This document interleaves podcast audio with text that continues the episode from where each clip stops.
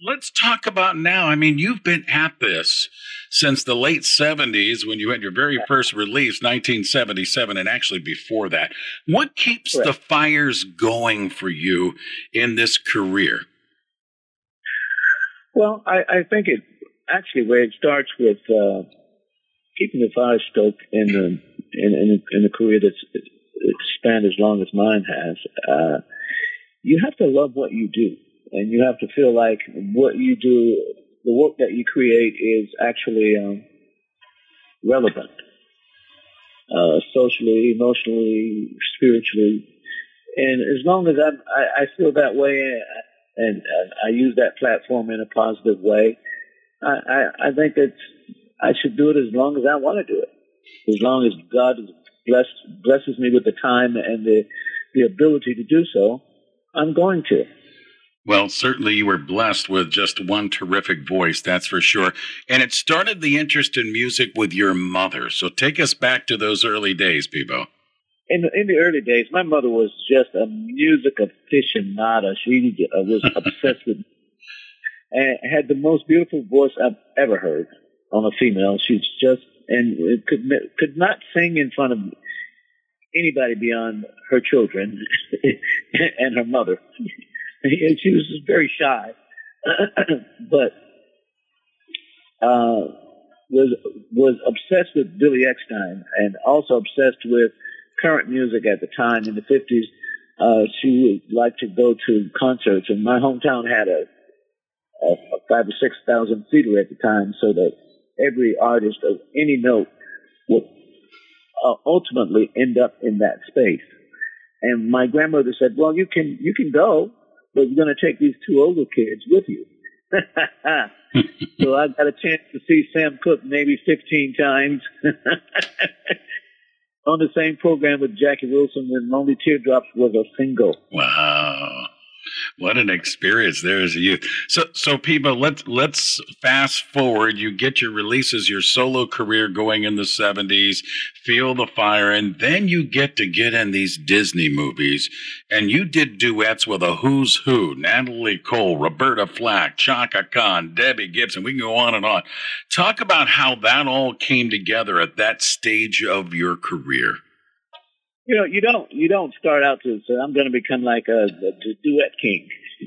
you know, that's not a goal. It's just something that happens, and it's you kind of take things as they come.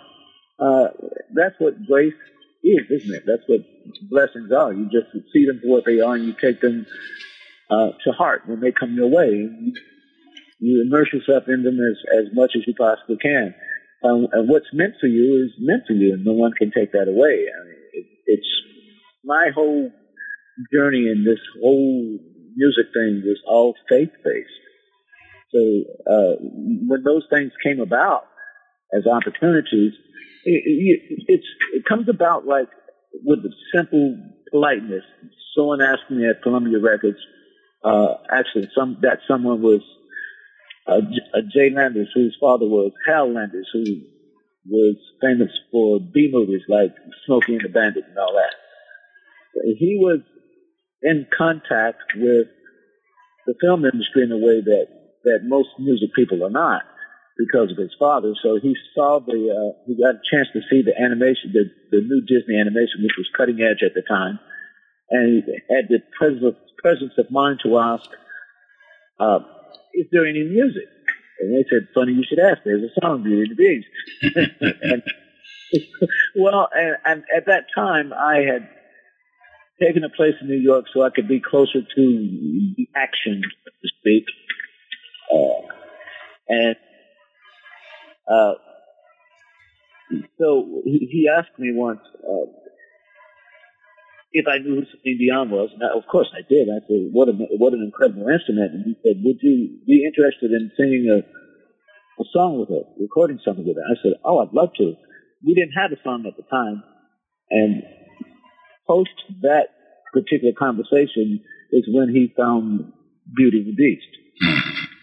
it, it, it, was destined to be. Do, do you understand? Right? It was just destined to be, and it, it's it's one of those blessings you don't you don't question it. You just immerse yourself into it. You take it. Well, two Grammys for sure when you talk about Beauty and the Beast and a whole new world. And so many people, when they think of you, they think of those two songs. But I want to throw it at you. And we're talking with Peabo Bryson coming to Goodyear Theater on June 17th. I want to throw it at you. Peabo, what's your favorite song to perform that we can expect to see here in Akron on the 17th? You know what? I, I, I have a fairly healthy respect for all my songs. So uh, choosing uh, a, a music format is kind of a. It depends on what the audience is because my audience is diverse. Mm-hmm. I have to take a look at it, you know, to actually de- decide exactly what songs are going to be performed and all that. Uh, it's you don't want to trap an audience and, and, and sing songs that they don't understand or, or, or don't get while you why why are you doing them? So you you you have to kind of take a look out there, and, and we can, we can change we can switch horses pretty quickly. Uh, we take a look at the demographics and we go with whatever's there. That's interesting. So, Peabo, go ahead, Peabo. I thought you were done.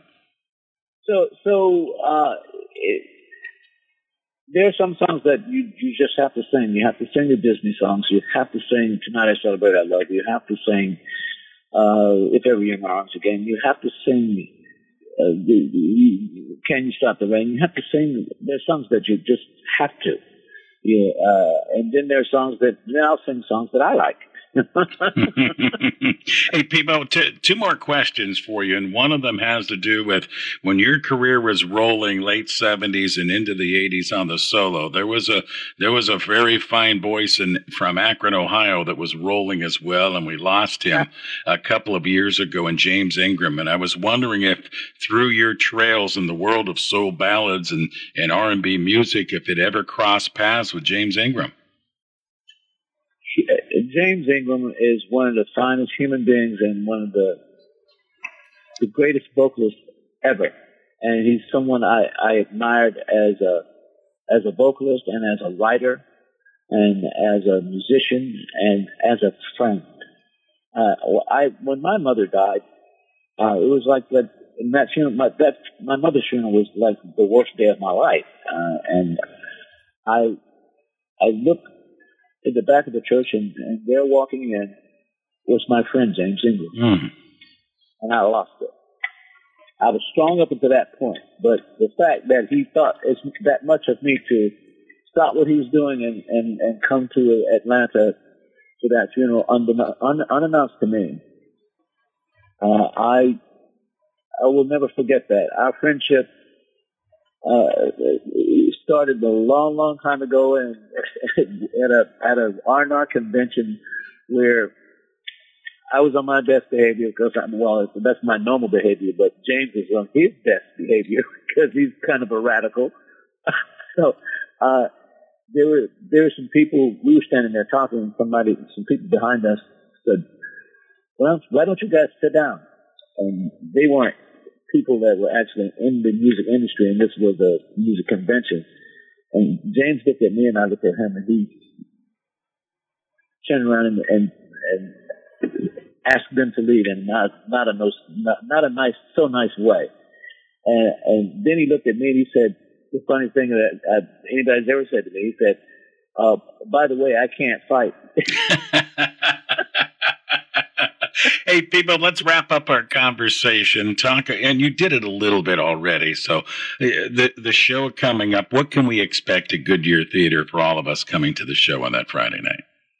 Well, you can, you know, when I show up, you can expect just about anything, but you can, you will be thoroughly entertained because there's going to be a little bit of everything, and I, I think that that my career being diverse is is a, is a direct reflection of what you get when you see me live, and uh, I'm extremely blessed to still be able to uh, sing those songs in the the original keys and and sound like the record and uh, and all that. That's really important to me, and it's it's not as you get older, uh, it's it's not always the case.